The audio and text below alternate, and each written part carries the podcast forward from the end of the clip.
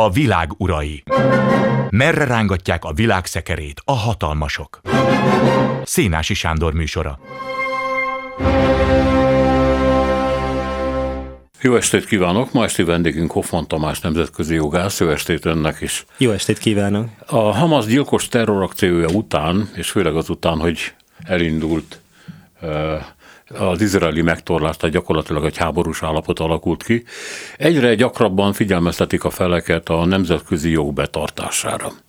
Ez természetesen elsősorban a civilek védelmét jelenti, de a katonák védelmét is, de hát kiszámít katonának, mert ugye nemzetközi eh, jogban ismernek eh, eh, nemzetközi és nem nemzetközi konfliktusokat abban az esetben, ha az egyik fél az mondjuk nem egy állam, hanem valami közösségnek, akár terrorközösségnek a tagja, a másik fél adviselő az viszont egy állam is, mintha Gáza és Izrael esetében valami erről, ilyesmiről lenne szó. Kérdés az, hogy ilyen ilyenkor kétféle jog létezik-e. Tehát hogyan kell megítélni az egyiknek a jogát arra, hogy támadjon, mert mondjuk a Hamas arra hivatkozik, hogy nem egyszerűen terrorszervezetről van szó, mondják ők, és nem terrortámadásról, hanem hosszú évek óta háborúban állnak Izraellel. Most ennek a háborúnak egy folytatása volt ez a betörés, tehát ez joguk van, mert ezt a adviselő, adviselő szabályozó nemzetközi jó megengedi. Izrael viszont azt mondja, szerintem teljes joggal, hogy ez egy, ez egy terrorcselekmény volt, és úgy is kell kezelni. Szóval mit mond a jog erről? Igen, ez gyakorlatilag az egyik legbonyolultabb nemzetközi jogi kérdés, ami csak elképzelhető, és ennek elmagyarázásához egy icipicit vissza kell mennem az időben. Itt eh, két dolgot kell tisztázni. Egyrésztről, hogy a nemzetközi jog élesen szétválaszt két területet. Az egyik az államok közötti erőszak alkalmazásának joga, amit a nemzetközi jog a háborúhoz való jog két apostrofá, jus ad bellum. A másik a fegyveres konfliktus során alkalmazható szabályok kérdése, ez a háborúban létező jog, ez a jus in bellum. A kérdés első fele tulajdonképpen arra utalt, hogy vajon van-e joga a Hamasnak általánosságban erőszakot alkalmaznia Izraellel szemben, tehát lehet-e egyfajta úgynevezett hadviselő fél vagy sem. A második fele meg ugye arra vonatkozott, hogy vajon ez a két különböző jogi szabályozás, a nemzetközi és a nem nemzetközi fegyveres konfliktusok joga vajon hogyan alkalmazható erre a szituációra. Na most mind a kettőnek a megértéséhez vissza kell egy kicsit mennünk az időbe. A klasszikus nemzetközi jog kizárólag az államokat ismert el a nemzetközi jog alanyának. És a jogi szabályozás abból állt, hogy egy állam alkalmazhat egy másik állammal szemben erőszakot, hogyha egy nem állami szereplő alkalmaz erőszakot, az egyszerűen nem terjed ki a nemzetközi jog érzékelési területére. Tehát egy állam bármit megtehet egy nem állami szereplővel szemben. Ugye, ha van egy polgárháború, akkor a polgárháború során a lázadókat kivégeztetheti, eh, ugye gondoljunk eh, mondjuk eh, a magyar 48-49-es szabadságharcra, ugye osztrák viszonyból ez csak felkelés volt nem egy önálló állam, egy másik önálló állammal vívott háborúja, és ezért a magyar tábornokokat lázadókként kivégezték. Ugye, ha ők egy másik állam képviselői lettek volna, akkor már hadifogoly státusz illette volna meg őket, és nem lehetett volna azért kivégeztetni őket, mert harcoltak Ausztriával szemben. De miután nem tekintették őket egy másik államnak, csak lázadóknak, ezért ki lehetett őket végezni. Tehát a nemzetközi jog egy óriási különbséget tett a között, hogy állammal vagy nem állami szereplővel állnak szemben, egy másik állammal szemben szigorú jogi szabályok, írták elő, hogy mit lehet és mit nem lehet megtenni, nem állami szereplővel szemben nem voltak korlátok gyakorlatilag. Na most ez kezdett megváltozni a 20. század közepétől. 49-ben elfogadták eh, a híres Genfi egyezményeket, amelyek szabályozták azt, hogy a gyakorlatilag milyen szabályokkal lehet az erőszakot csökkenteni eh, egy háború során. És ezekben fogadtak el először olyan szabályokat, amelyek a nem nemzetközi fegyveres konfliktusokra is vonatkoznak. Ma már azt látjuk, hogy viszonylag kevés különbség van a nemzetközi és a nem nemzetközi fegyveres konfliktusok szabályrendszerek között, de egy döntő különbség még ma is van, hogy kizárólag nemzetközi fegyveres konfliktusban lehet úgy jogszerűen erőszakot alkalmazni, hogy azért biztosan nem jár jogi felelősségre vonás. Tehát egy katona egy nemzetközi fegyveres konfliktusban megöl egy ellenséges katonát, az nem bűncselekmény. Mert a hadi szabályainak betartása mellett akár emberi életet is ki lehet oltani. Ha egy lázadó öl meg egy katonát, akkor az a nemzetközi jog szempontjából nem tiltott dolog, hiszen meg lehet ölni egy katonai célpontot, de az állam dönthet úgy, hogy azt mondja, hogy ez bűncselekmény. Miután a lázadónak alapból nincs joga harcolni egy állammal szemben. Na most itt az a kérdés, hogy tulajdonképpen a Hamas tekinthető-e egyfajta állami szervezetnek, vagy sem, és ebben, ebből a szempontból vajon megilleti-e egy Hamas harcost az úgynevezett kombatáns privilégium, tehát az, hogy nem vonják felelősségre a harcokban való részvételért. Itt még egyszer hangsúlyozom, hogy még azt is, akit megillet ez a kombatás privilégium, azt az általában katonát is, kötik a nemzetközi humanitárius jogi szabályok, és a hadijog például szigorúan tiltja, hogy civilek ellen közvetlenül támadást hajtsanak végre, tiltja a túlszedést, tiltja a szexuális erőszakot, és még lehetne sorolni hosszan. Tehát még azok is, akik jogszerűen alkalmazhatnak erőszakot, nem követhetnek el a civilekkel szemben bűncselekményeket, ez egyértelmű. Most a Hamasnál nagyon e, furcsa helyzet áll elő. Azt mondhatjuk, hogy talán ez az egyik legkülönösebb területi státusz az egész nemzetközi jogban, mert egyrészt vita folyik arról már önmagában, hogy a palesztin területeknek van államisága vagy sem, tehát Palesztina állame vagy sem, és utána arról, hogy akkor most Gázát Palesztinán belül minek kéne tekinteni. Né- Bocsánat, de miért van vita ebben, hiszen a 40-es évek végén az ENSZ közgyűlés úgy döntött, hogy megalapítja Palesztinát, a palesztin államot, és megalapítja Izraelt. Az most más kérdés, ebben nem menjünk bele, hogy az ember megnézi a, az ENSZ által összeállított térképet, hogy ez egy végrehajtatatlan volt. Tehát ez a két állam így nem tudott volna soha egymás mellett se létrejönni, se működni, de ez most egy másik kérdés. Tehát ez nem számít? Hogy tudjuk, létrehozták? Ugye itt, akkor menjünk egy még bonyolultabb kérdésre. ezek valamit, oké, okay, létrehozták, de a palesztinok ezt nem fogadták el. Igen. De akkor állam-e, hogyha az államot alkotó tagok megtagadják ennek a államiságnak a, a létrejöttét, a végrehajtását, nem akarnak ebben élni, akkor ez annullálja-e, megsemmisíti-e az ENSZ-nek a döntését? Hát először is már arról is vannak viták, hogy egyáltalán az ENSZ dönthetett volna bármilyen szempontból a terület felett. Hát, mert, csak, hogy még bonyolultabb. Igen, igen, igen. Mert ugye itt, itt hogy még, még tovább bonyolítsuk a dolgokat, ugye Palesztina úgynevezett mandátum terület volt. Az első világháború után Törökország, amelyik eredetileg ugye az egész közel-keletet kontrollálta, ugye a területe részét képezte, elveszítette ezeket a területeket, és a mai arab országokat, és ugye a mai palesztin területeket gyakorlatilag szétosztották elsősorban az Egyesült Királyság és Franciaország között, amelyeknek nem lett gyarmati területük, de egyfajta gyarmati területük lett, egy mandátum terület, amely felett a Népszövetségnek volt joga ellenőrzést gyakorolni. És mindig az volt az elképzelés, hogy majd ezek a területek egyszer önállóvá válnak. De ugye az nem volt tisztázva, hogy mikor, lehet, hogy több száz év múlva.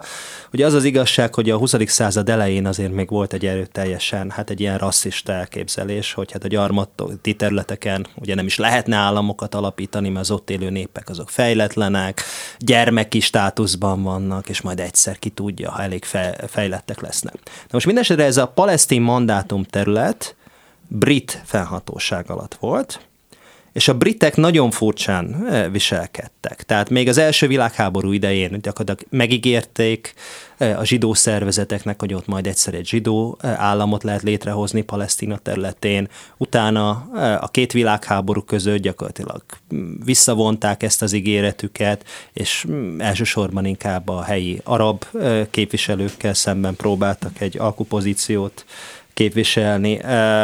Minden esetre az a lényeg, hogy a britek gyakorlatilag ott hagyták azt a területet, és azt mondták, hogy ők innen kivonulnak, és majd döntsék el úgy, akik és akarják. Az özönvíz. E, utánuk az özönvíz, e, és, és, és akkor a, az ENSZ közgyűlése majd döntse el, hogy itt mit, minek kéne történnie. De ugye en, ennek nem lett volna szabad így történnie. Tehát egy mandátumot gyakorló állam felelőssége lett volna, hogy úgy szüntesse meg a mandátumot, hogy békés körülmények között helyben létre lehessen hozni egy államot vagy államokat. És az ENSZ közgyűlésnek nem feltétlenül van joga ahhoz, hogy államot teremtsen egy ilyen területen, hanem ez egy, inkább egyfajta ajánlás. Na most visszatérve a kérdés, hogy a palesztinok elutasították ezt az államot, nem tudjuk megmondani, mert palesztinoknak nem volt önálló képviseletük. Ugye ami itt történt, az, hogy tulajdonképpen a frissiben létrejött arab országok voltak azok, amelyek azt mondták, hogy ők nem fogadják ezt el, elsősorban azért, mert maguknak meg akarták szerezni ezt a területet. Ugye Egyiptom rögtön a 48-as háború után magához csatolta Gázát, ugye Jordánia, Cisjordániát, stb. Tehát az arab országok részéről soha nem volt eredetileg egy olyan elképzelés, hogy itt majd létrejön egy palesztin állam, hanem az volt, hogy ezek arab területek, amelyeket szétoztunk egymás között. Zsidó részről természetesen volt egy olyan elképzelés, hogy igen, ezen a területen létre lehet hozni két önálló államot, egy zsidó és egy arab államot, de miután az arab országok elutasították ezt a lehetőséget, akkor nyilvánvalóan ez a rendezési terv is lekerült az asztalról. Tehát innentől kezdve viszont egy ilyen nagyon furcsa szituációban vagyunk, mert volt a nemzetközi közösségnek egy elképzelés arról, hogy hogyan kellene létrehozni Palesztina területén egy zsidó és egy arab államot. Ezt az arab országok elfogadták, de maguk a palesztinok, tehát a terület lakosai nem, hiszen ő nekik nem is volt szavuk, nem is volt képviseletük még ebben az időben. Ezt követően a zsidó állam ugye sikeresen megvédte az önállóságát, és ennek során további területeket szerzett, és gyakorlatilag ez a status quo, ami kialakult 48 után, lett Izrael nemzetközileg elismert e, e, létének az alapja. Tehát azok a területek, amiket akkor megszerzett Izrael, azok tulajdonképpen úgy tekinthetők, mint Izrael területe, amiket később szerzett meg, ugye itt elsősorban 67 után, ott viszont nem lehet azt mondani, hogy azok a területek már Izrael számára annektálhatók lennének.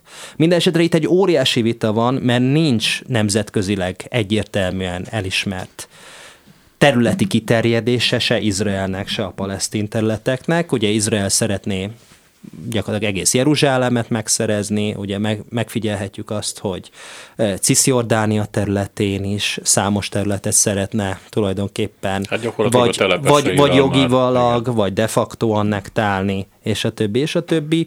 Még palesztin részről ugye van, van, van egy ilyen vita, hogy igazából most vannak olyan frakciók, mint a Hamas, aki ugye el, e, el se ismeri Izrael létezését, van a Fatah, ami elismeri, és gyakorlatilag úgy tűnik, hogy a 48-as határok mentén ismeri el, de akkor meg felmerül, hogy mit lehetne kezdeni Jeruzsálemmel, ugye aminek eh, az ENSZ határozat eredetleg egy nemzetközi státuszt adott volna, hiszen eh, mind a két eh, vallás, sőt mind a három vallás, hiszen a kereszténység számára is nyilvánvalóan meghatározó De ezt már ugye az Egyesült Államok fölmondta, ezt a nemzetközi egyetértést tavaly még a, a Trumpi időszakban, és elismerte, hogy Jeruzsálem Izrael fővárosa, és azóta gyakorlatilag úgy is funkcionál. Igen, de itt a kérdés, hogy visszamenjünk az Gáza hogy akkor Gáza most micsoda. Mert palesztin állam nem létezik, de ennek valamilyen csonkjai mégiscsak vannak valami, hiszen a, a Fatah képviselőit megszavazzák, és hát van egy elnöke a, ennek a palesztin bizottságnak, vagy kormánynak, nem is tudom, hogy ennek mi a neve igazából, egy 80 éves ember egyébként, aki... Mahmoud Abbas. Igen. De Cisziordánia oly mértékben különbözik Gázától, hogy ott, ahol a egyiptomi indítatású terrorszervezet létrejött, az egy egészen más fejlődési vonalat futott be, mint Cisziordániául a, a Hamasnak a legutóbbi időkig nem volt befolyása. Most már van. Most már van, sajnos. Szóval, hogy ez a Gáza mi volt? Városállam, vagy egy darabka állam mégis visszafogott funkciókkal, vagy micsoda? Hát igen, ugye a 48-as függetlenségi háború után gyakorlatilag a palesztin területeket két részre szakította gyakorlatilag Izrael létrejötte. Ugye van egy rész Cisziordánia, másrészt Gáza, és ugye ezek között nincs földrajzi összeköttetés. Ami azt jelenti, hogy a kettő tulajdonképpen, hogyha Izrael nem dönt úgy nyilván, hogy lehetőséget ad számukra arra, hogy valahogyan kapcsolatot tartsanak fenn, akkor nem feltétlenül tud együtt fejlődni. És ugye azt látjuk, hogy Gáza az egy kisebb terület, aminél hát kedvezőtlenebbek az adottságok is a gazdasági fejlődésre, mint Cisjordániában, sokkal sűrűbben is lakott, mint Cisjordánia, és nyilvánvalóan ezek olyan feltételek, amelyek lehetőséget adnak a fokozott radikalizációra. Na most 2005-ben Izrael úgy döntött, hogy Cisjordániával ellentétben Gázából a csapataival kivonul. Ez nem jelenti azt, hogy nem tartotta legalább részben ellenőrzése alatt Gázát, mert továbbra is ellenőrzése alatt tartja a a vízi e, e, területeket továbbra is ellenőrzése alatt tartja, a légteret továbbra is ellenőriz nagyon sok mindent, például az anyakönyvvezetést, Izraelen keresztül érkezik az áram, a víz, a gáz, stb. Tehát Izrael nagyon jelentős nyomásgyakorlási képességet tud kifejteni Gázával szemben, de valamilyen szinten mégis Gázában legalább helyben nem voltak ott az izraeli csapatok, és ez lehetőséget adott ott egyfajta kötetlenebb fejlődésre, és miután először 2006-ban megszavazták a helyi lakosok a Hamaszt, mint a helyi politikai képviseletet, ezért a Hamas az oda beérkező források egy részét gyakorlatilag a saját infrastruktúrájának a fejlesztésére tudta fordítani. Na most a Hamas tulajdonképpen egy állami funkciót látott el Gázán belül, de a palesztin nép hivatalos képviselője az a Fatah volt, az a, ugye még a Yasser Arafat által alapított palesztin felszállítási szervezet. Tehát ahogy mondta, Cisjordániában van a a Fatah, vagy ugye a palesztin hatóság, ahogy ezt szervezetileg hívjuk, és ők képviselik az egész palesztin népet, de a valóságban az elmúlt több mint 15 évben Gázában kizárólag a Hamas tevékenykedett, amely kiirtotta a teljes politikai ellenzékét.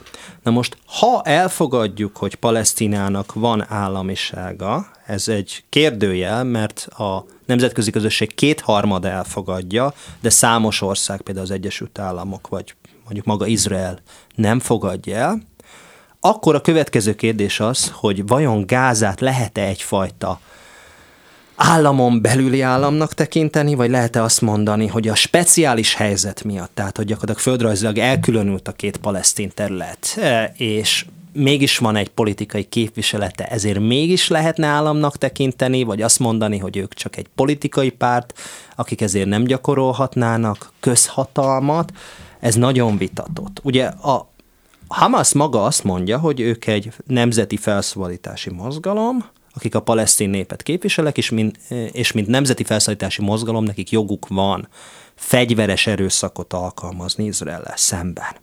Na most még egyszer hangsúlyozom, még ha joguk is lenne fegyveres erőszakot alkalmazni Izrael szemben, ebbe akkor sem férne bele a polgári lakossággal szemben elkövetett brutális bűncselekmények sorozata, amit láthattunk október 7-én. Tehát én itt azt látom, hogy nagyon sokan eh, azért, mert szimpatizálnak a palesztin állásponttal, tehát úgy gondolják, hogy Palesztinának joga van ténylegesen függetlenné válni, joga van egy államiságra, joga van az izraeli elnyomás alóli felszabadulásra, akkor ezért bármilyen erőszak alkalmazása jogosult. Ez nem így van. Ha esetleg a Hamasnak joga is lenne erőszakot alkalmazni Izrael szemben, akkor sem lenne joga bűncselekményeket elkövetni a polgári lakossággal szemben. Igen, hát a világon végig söprő pro-palesztin mozgalmak a amerikai egyetemeken keresztül a németországi tüntetésekig, amiket most egyébként be fognak tiltani, úgy tűnik, de a franciaországi megmozdulásokról, hát ez egyébként az egész nyugati világon végigmegy, és meg kell mondani, hogy nem az Izrael barát álláspont a mainstream, hanem a palesztin barát, és ebben a legellenszenvesebb az, hogy a történet számukra ott kezdődik, hogy Izrael visszaütött. Tehát a Hamas betörése és gyilkosságai mintha nem léteztek volna, illetve, hogy ön mondja, el vannak fogadva, mint hogy mondjam, csak hogy fogalmaznak itt a nemzetbiztonsági szakértők, hogy járulékos kár. Yeah. E, ami elfogadhatatlan, de ha jól értem a szavait, akkor nincs olyan mert itt a nemzetközi jogra van hivatkozva. Nincs olyan nemzetközi jogi álláspont, ami a Hamas betörését és gyilkosságait igazolná, sőt. Önmagában a Hamas fegyveres akcióit lehet, hogy lehetne igazolni. Itt óriási vita van a nemzetközi jogon belül, de a polgári lakosság ellen elkövetett borzalmas bűncselekményeket biztosan nem És lehet. a túlszedés sem. Hát a túlszedés, ezt beleértem ebbe. Hát az is a polgári lakosság elleni bűncselekmény már önmagában.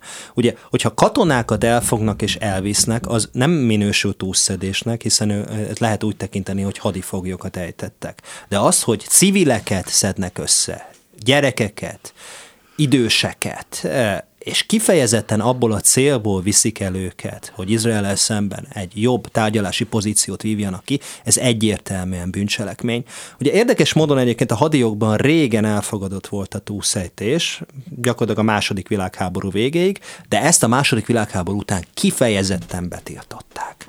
Pont azért, mert ugye egy egyértelműen embertelen eh, dolog, mind a túlszejtés, mind a megtorlás. Ez két olyan eleme volt a hadioknak, ami régen egyébként jogszerű volt, de ma már nem az. A nemzeti ellenállás, a nemzeti felkelésre, mert ezek természetesen előfordulhatnak bárhol.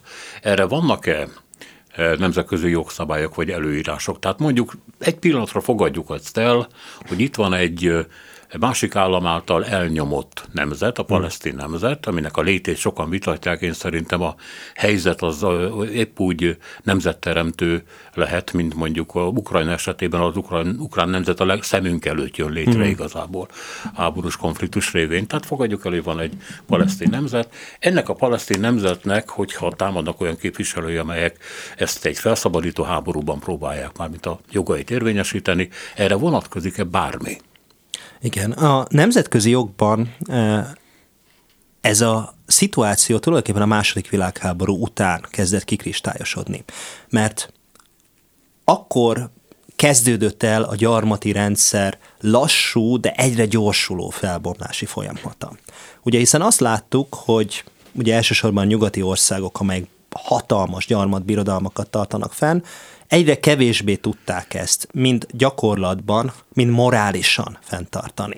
Mindenhol az egész világon, ugye Afrikában, Ázsiában, a világ legkülönböző pontjain kitörtek fegyveres lázadások a gyarmati uralommal szemben, és ezt a gyarmatosítók egészen brutális eszközökkel próbálták letörni. Ugye megint a klasszikus nemzetközi jogi pozícióra hivatkoztak, ez az állami belügy, ezek nem állami szereplők, akkor nincs semmi joguk, mi viszont bármilyen eszközbe vethetünk velük szemben.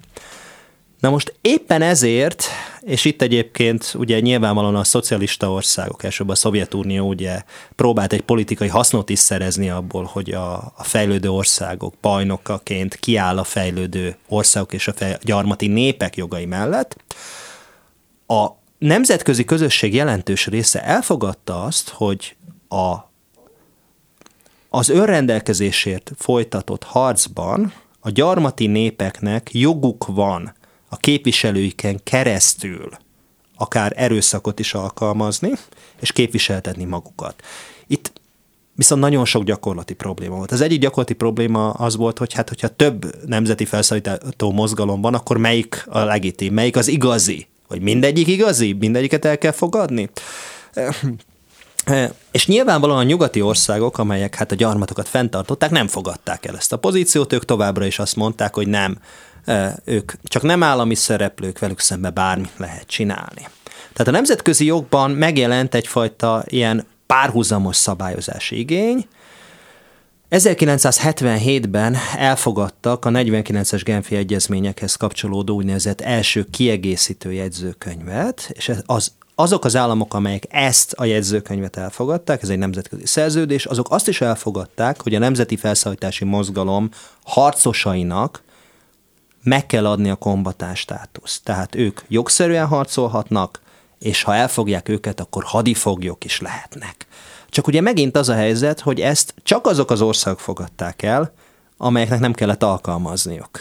Tehát nyilván a gyarmatosító államok nem fogadták el ezt a jegyzőkönyvet, és Izrael sem fogadta el ezt a jegyzőkönyvet, hiszen az egyik E, gyakorlatilag károsultja ennek az egész szituációnak Izrael lett volna, e, amelyiknek tulajdonképpen a palesztin e, milicistáknak hadifogó státusz kellett volna adni.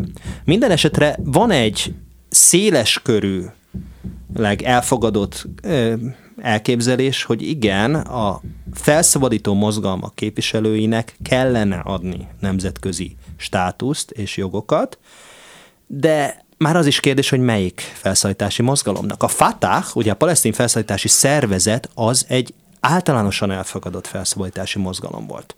A Hamas viszont nem.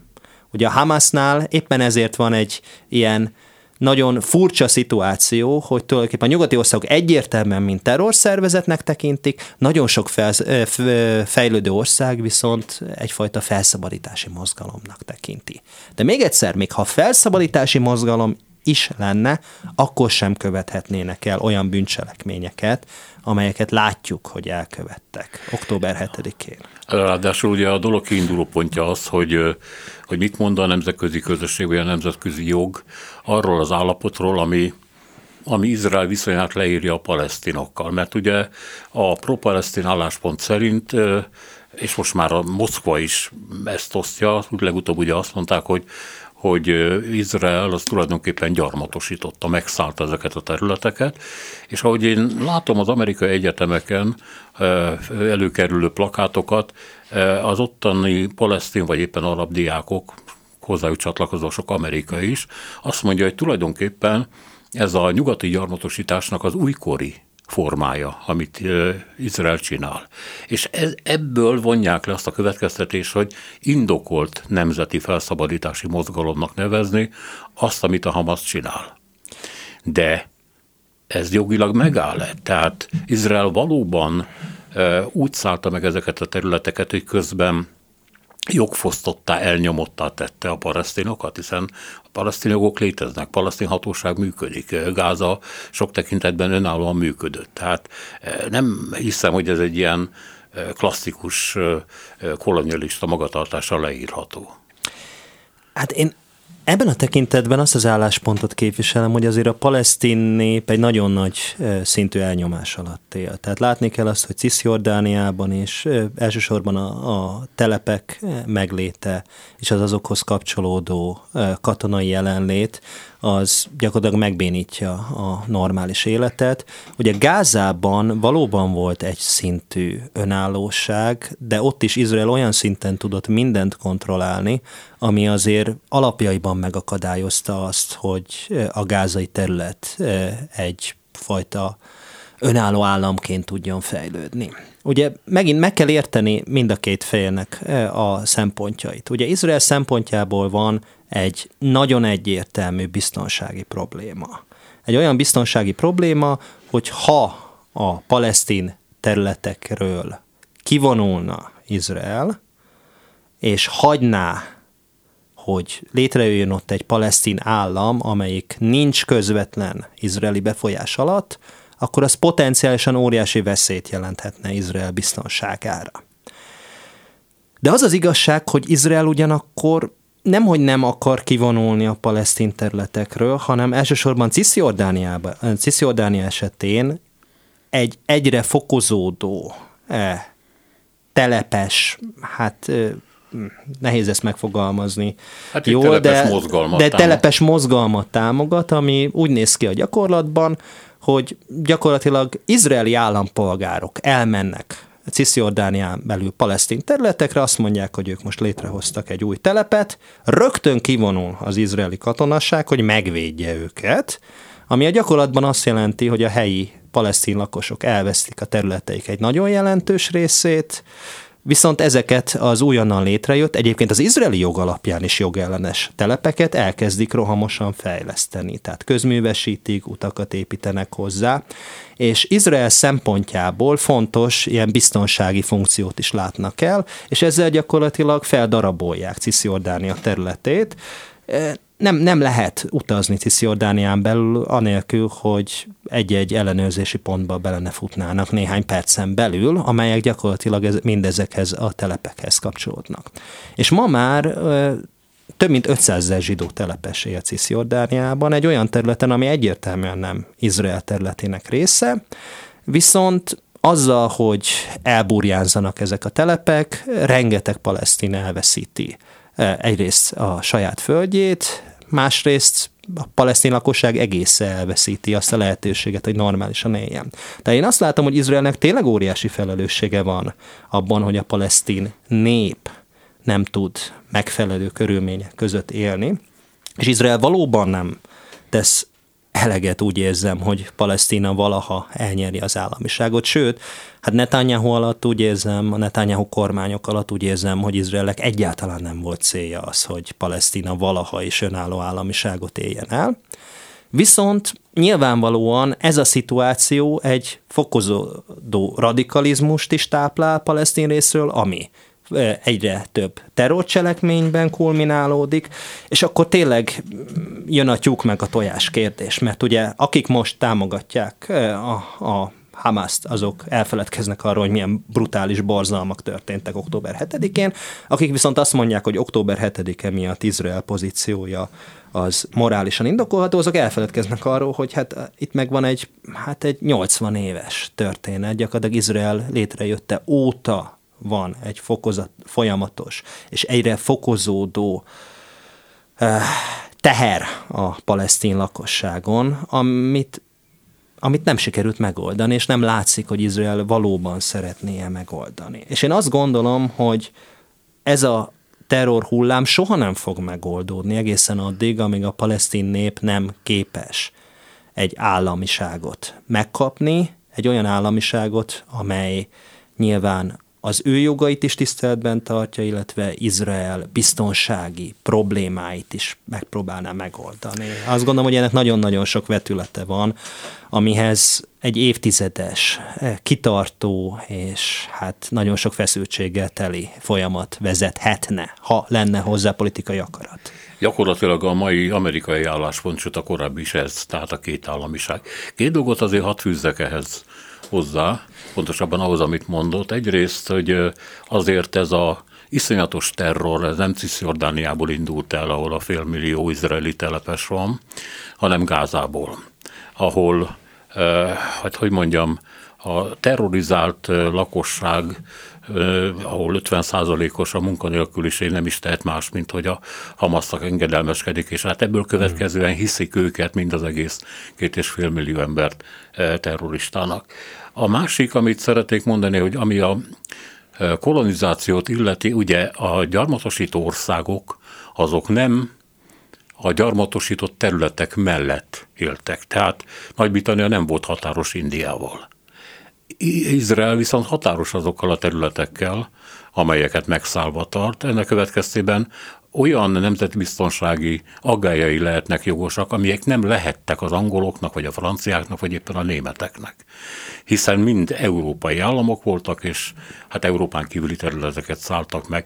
Ezt csak azért mondom, hogy még ennél is bonyolultabb tud lenni ez a hát, történet. Igen, ugye azért ismerünk egy olyan e- szituációt, ami icipicit hasonló, ugye az Dél-Afrika esete, ahol nagyon nagy számú ugye holland telepes érkezett, és jelen pillanatban is ugye a búr lakosság az egy holland eredetű lakosság, amelyik a helyi őslakosokkal együtt él, és ugye részben ott is felmerültek ezek a kérdések, hogy az ő biztonsági problémáikat hogyan lehetne megoldani, stb. stb.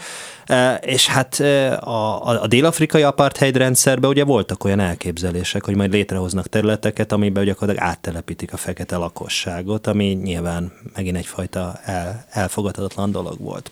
Ugye nyilván nem akarom bármilyen szempontból a, a Izrael Dél-Afrikához hasonlítani, csak ebből a szempontból, hogy e, a, az a palesztinok és az arab lakosság gyakorlatilag Izrael lakosságának a döntő többségét ugye európai telepeseknek tekinti, hiszen annak ellenére, hogy Izrael állam most már 80 éve érkezi, létezik, ugye ennek ellenére egyértelmű, hogy a lakosság döntő többsége e, elsősorban e, európai eredetű, nem pedig e, a helyi őslakos. De ugye erre pedig az a válasz, hogy nyilván, de viszont a, a zsidóság eredetileg e, a, a, a bibliai Mm, alapon is ugye Izrael területéről származik, és a többi, és a többi. Tehát ez egy borzalmasan komplex konfliktus, amit nyilvánvalóan nem lehet egyértelműen úgy feloldani, hogy az egyik félnek száz százalékban igaza van, míg a másik fél száz százalékban téved. Én inkább azt látom, hogy itt, itt, itt iszonyatosan erős érvek szólnak mind a két féllel szemben, és éppen ezért nem lehet azt mondani, hogy egyik félnek igaza van, és akkor a másik féllel szemben bármi elfogadható, és bármi megengedhető. Hogy árnyalt véleményt alakossanak az emberek, mert erre ugye a közvélemény képtelen. A közvélemény feketén-fehérben akarja látni a dolgokat. Igen, és azt látom, hogy sajnos, tehát tényleg a Hamas célja ezzel az egészen brutális október 7-i terrorcselekmény sorozattal az volt, hogy egy olyan szituációt alakítson ki, amiben a, a, az árnyalatok megszűnnek. Ahol tényleg van egy ilyen elemi gonosz, amivel szemben úgy látjuk, hogy minden megengedhető. Csak ez egy borzalmasan veszélyes szituáció, mert én sajnos azt látom a környezetemben is, hogy rendkívül sok embert tényleg a, tényleg a fájdalomtól beleőrül abba, amit látott október 7-én, és úgy érzi, hogy en, emiatt bármi megengedhető. De az a probléma, hogy viszont ha a másik oldalon meg olyan képeket mutogatnak, amikor a bombázásokban elpusztult gyerekek eh, eh, holtesteit veszik ki eh, a romok alól, az pedig a másik oldalban kell pontosan ugyanilyen emocionális reakciót, és ez a párbeszédet megöli. És ez nem egy olyan konfliktus, aminek lehetne katonai megoldása. Ha csak azt nem mondjuk, hogy valaki elfogadhatónak tartja azt, hogy például Gázából az összes palesztint kitelepítsék. Ami több mint két millió embert jelent, és amikor olyanokat hallgatok, tényleg tanult barátaimtól, hogy miért nem fogadják be az arab országok a palesztinokat, hát azt feltételezi, hogy akkor el kell üldözni két millió embert a lakóhelyről, és éljenek más országokba. De hát ez teljesen abszurd. Tehát de, én... de, de ráadásul be is fogadtak. Hát a, a Jordán lakosságnak a fele palesztin származású. E, palesztin menekültáborokkal van tele Libanon például. E, sok palesztin él e, Egyiptomban, tehát ez nem igaz, hogy nem fogadtak be senkit. Meg, meg, meg egyszerűen nem lehet, nem lehet egy ilyen problémát más országokkal megoldatni. Ez egyértelműen Izrael, és a palesztin területek közötti probléma, amit nem lehet azzal megoldani, hogy etnikailag megtisztítunk egy területet, és azt mondjuk, hogy fogadjanak be több millió embert más országok, és éljenek innentől kezdve ott. A második világháború utáni nemzetközi jogi szabályozás pont arról szól, hogy ez ne legyen megoldás. Ez az ókortól kezdve valóban megoldásnak tűnt, amikor az asszírok kitelepítettek népeket, a babilóniaiak kitelepítettek népeket, a rómaiak kitelepítettek vagy elpusztítottak egész népeket. A mai nemzetközi jogi felfogásunk egyértelműen az, hogy ez embertelen és megengedhetetlen, és az emberi jogok alapkoncepciójával ellentétes. nemzetközi jogról beszélünk, és ugye azt a kérdést kellene föltenni, hogy oké, okay, tehát lehet nagyon szép humanitárius szabályokat hozni, de kitartatja be ezeket. És hát erre nagyon nehéz válaszolni, vagy azt kell mondani, hogy hát igazából vannak különféle fórumok, amelyek utólag megvizsgálják, megbeszélik ezeket a dolgokat. Ugye a ukrán háború esetében szóba kerül az, hogy Putyin letartóztatható, amennyiben az ezt lehetővé tevő egyezmény aláíró országnak a területén hajtható végre, vagy a hágai nemzetközi bírósága az oroszok bűncselekményeit megvitathatja, de hát ebből nem következik semmi. És a dolgot, hogy megint csak tovább bonyolítsuk, mert hát itt minden rettentően összetett, és ez ilyen kényelmes helyzetet is teremt ez a bonyolultság, hogy hát akkor nem kell semmire jutni ezzel, mert nem is lehet, na mindegy. Szóval, hogy a civilek elleni erőszak az mind a két oldalon megjelenik. Nagy különbség, hogy a izraeli katonák nem keresik annak lehetőségét, hogy gyerekeket vagy örökeket öljenek, e, szemben a Hamasszal, amelyiknek a tervének ugye ez volt az egyik része.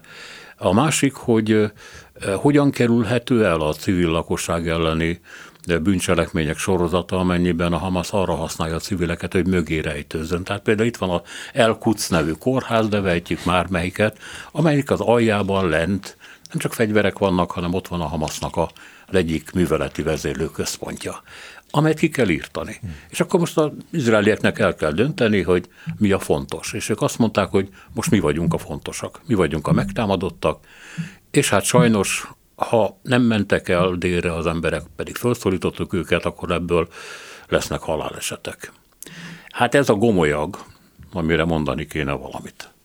Igen. A nemzetközi humanitárius jog megpróbál egy egyensúlyt találni a katonai szükségszerűség és a humanitás eszméje között. Tehát azt mondja, hogy nyilvánvalóan nem lehet olyan szabályokat alkotni és alkalmazni, amelyek végrehajtathatlanok, viszont nem lehet azt sem megengedni, hogy a háborús szükségszerűségre való hivatkozással gyakorlatilag bármit meg lehessen tenni. Hiszen ha azt mondjuk, hogy katonailag szükséges az, hogy elpusztítsunk egy területet minden rajta élővel, és nem számít az, hogy hány civil él ott, akkor mi értelme van bármilyen szabálynak? Hiszen akkor lehet csak annyit mondani, hogy hát döntsétek el, hogy mi a fontos a hadműveletek során, és akkor bármit megtehettek. De nem ez a helyzet. Ugye a humanitárius jog megpróbál határokat szabni. Egy ilyen szituációban borzasztóan nehéz határokat szabni, Azért, mert a gázai övezet nagyon sűrűn lakott. A világ egyik legsűrűbben lakott területe, tehát egy ilyen háromnegyed budapestnyi területen több mint két millió ember él. És bárhol vannak katonai célpontok, akkor ott biztos, hogy vannak civilek is, tehát ez elkerülhetetlen. És nyilvánvalóan a Hamas egyrészt szándékosan is próbálja, hogy említette, magát a civilekkel körbevenni, egyfajta ilyen élő pajsként használni őket.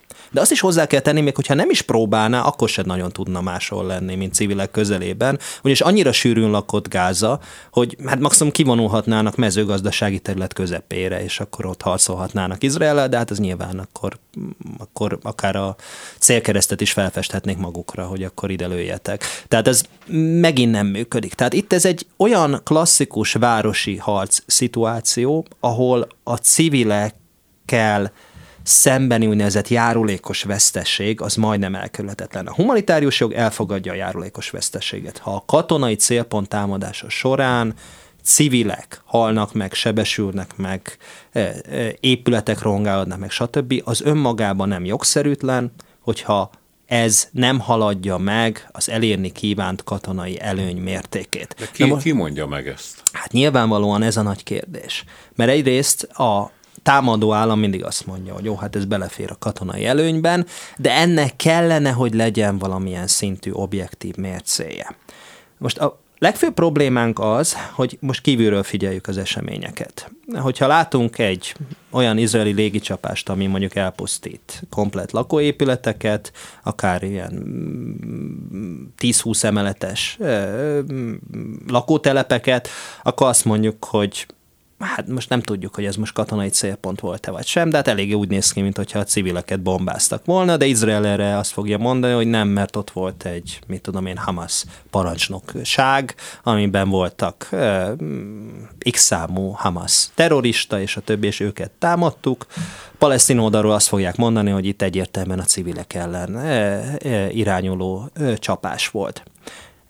És az a baj, hogy kívülről nehéz megmondani. Kívülről ez egyfajta ilyen bizalmi kérdés, hogy most hiszünk-e abban, hogy Izrael valóban csak katonai célpontokat támad, és nem próbál-e meg megtorlásképpen azért De a bocsánat, ez miért, lakosság körében is támadni. Izrael részéről, hogy palesztin civileket ölni? Hát tudja, hogy a megítélés Én azt gondolom, hogy ez egyértelműen nem racionális, azt is gondolom, hogy Izrael számára a nemzetközi megítélés másodlagos. Azt gondolom, hogy Izraelben már nagyon régóta úgy tekintenek a palesztin-izraeli konfliktusra, eh, hogy, hogy a PR szempontjából vesztettek. És, és, és nem törődnek azzal, hogy PR szempontjából vajon az izraeli csapások azok mennyire indokolhatóak, vagy mennyire nem.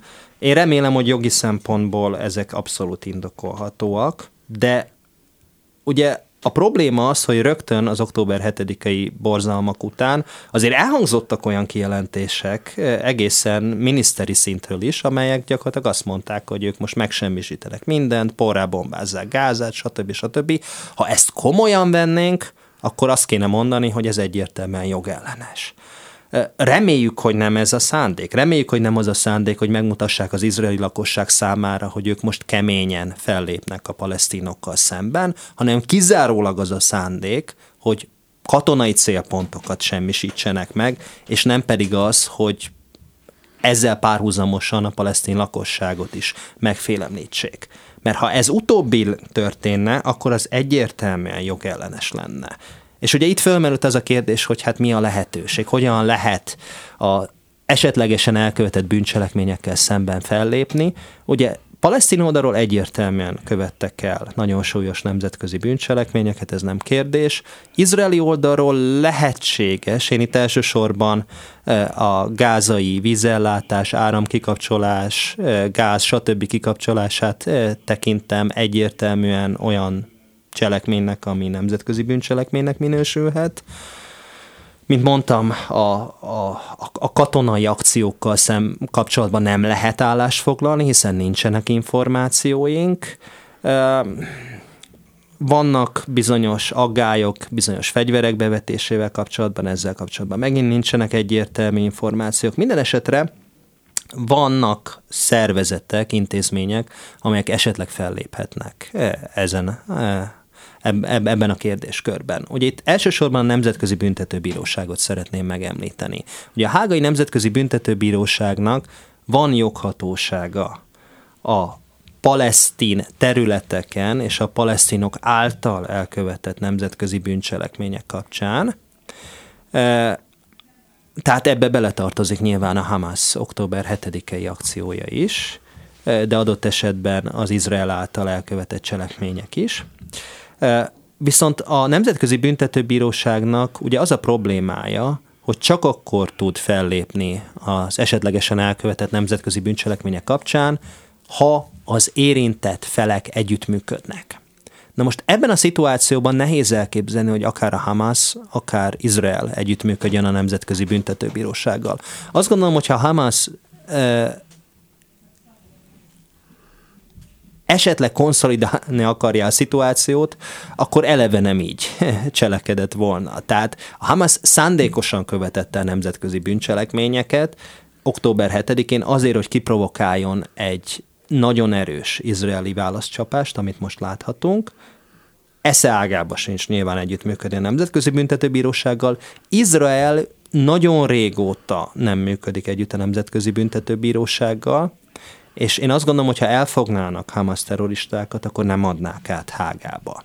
Tehát itt azért van egy jelentős probléma, de ha mondjuk elfognának ebben a konfliktusban résztvevő személyeket palesztin területeken vagy Izraelen kívül, akkor viszont eljuthatnának az illetők Hágába. Tehát ez nem egy lehetetlen szituáció. Említette, hogy a Hamasnak mik az érdekei e tekintetben, és sokan mondják, hogy nem csupán az, hogy kiprovokálni egy olyan izraeli választ, aminek a során benyomulnak Gázába és az utcai harcokat megvívni, ugye ez nagyon kétséges, mert ott nem a technika számít amiben egyébként az izraelik sokkal jobbak. Hát gondolom katonai fegyelemben is, bár nem lehet tudni, hogy a Hamas mennyire képzett és fegyelmezett, azt hiszem, hogy eléggé, sajnos.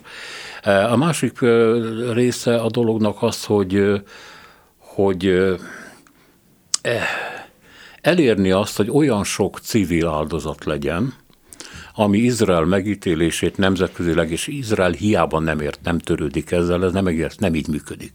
Olyan nemzetközi elítélő ítéletek szülessenek Izraelről, amik, hát hogy mondjam, csak szinte ellehetetlenítik a, a működését a diplomatáiknak, és hát óriási veszélyt jelentenek a különféle országúban élő zsidó közösségek számára. Ezt látjuk, ez már megtörténik. Szóval e, itt e, van egy nagyon jó mondás, hogy a bosszú hidegen jó, és hát azt gondolom, hogy ez az, amit Izraelnek meg kell fontolnia. Ezt mondta egyébként legutóbb az amerikai külügyminiszter is, aki most Tel Avivba, vagy pontosabban Jeruzsálembe látogatott, és azt mondta, hogy a szíve akkor is összeszorul, hogyha az Izrael által rommá lőtt házak alól hmm. palesztin kisgyerekeket húznak elő, és ugyanazt érezte, amikor a Hamas gyilkosságait látta. Tehát ez szerintem az egyetlen követhető út amit el kéne fogadni. Igen, ezzel egy, abszolút egyetértek. Ugye itt, itt, itt még egy mondást hozzátennék a bosszúról, hogy ugye, hogyha bosszút akarsz állni, akkor két sírtás, mert az egyiket magadnak kell, hogy ásd. Tehát nagyon nehéz úgy bosszút állni, hogy, hogy, hogy a ne temessük el saját magunkat, és ne okozzunk egy ilyen visszafordíthatatlan károsodást. Ugye ráadásul Gázában a lakosság 40%-a 18 év alatti gyerek. Tehát bármilyen olyan katonai akció, ami a civileket sújtja, az elkerülhetetlenül gyerekáldozatokkal fog járni. Ugye ez még akkor is megtörténik, ha egyébként teljesen jogszerű katonai célpontot támadnak, tehát például megsemmisítenek, mit tudom én, egy Hamas parancsnokot, hát akkor valószínűleg a családjával együtt van otthon, van egy felesége, van mondjuk három-négy-öt gyereke, van nagyszülő, stb borzalmasan fog kinézni. Éppen ezért ez nem egy olyan konfliktus, amit hatékonyan és civil, jelentős civil áldozatok nélkül meg lehetne úgy oldani, hogy Izrael nem vonul be katonailag, és nem fésüli át a terepet a saját katonaságával. Itt az a dilemma, hogy ahhoz, hogy csökkentsük a civil áldozatok számát, ahhoz nagyon jelentős saját áldozatokat kell elfogadni. Tehát ugye itt tényleg két lehetőség van. Az egyik az, hogy hát gyakorlatilag szétbombázzuk Gázát, elűzzük az ottani lakosságot, és utána megpróbálunk az esetleg ott megmaradt néhány emberrel szemben harcolni, és ez borzalmas áldozatokkal jár, vagy bevonulunk, körzetekre osztjuk a területet, és átfésüljük, ahogy mondjuk az amerikai tették Faludzsában, Irakban, ami jelentős számú izraeli katonai áldozattal fog járni, viszont nagyon jelentősen mérsékli a helyi polgári lakosság veszteségét. Én azt gondolom, hogy ez utóbbit kellene követni, de nyilván izraeli szempontból ez meg egy furcsa pozíció, hiszen miért akarnak növelni a saját veszteségeiket? Azért, hogy az ellenség körébe kevesebben halljanak meg. Igen, hát eddig tudtunk eljutni ebben a beszélgetésben. Elég elkeserítő, ugye ez a gyakorlatilag alternatíva nélküliség. Köszönöm szépen Hoffman Tamás nemzetközi jogásznak, hogy itt volt. Köszönöm a meghívást. A műsort Selmeci János szerkesztette, a műsorvezető Szénás Sándor volt. Köszönjük a figyelmüket, minden jót!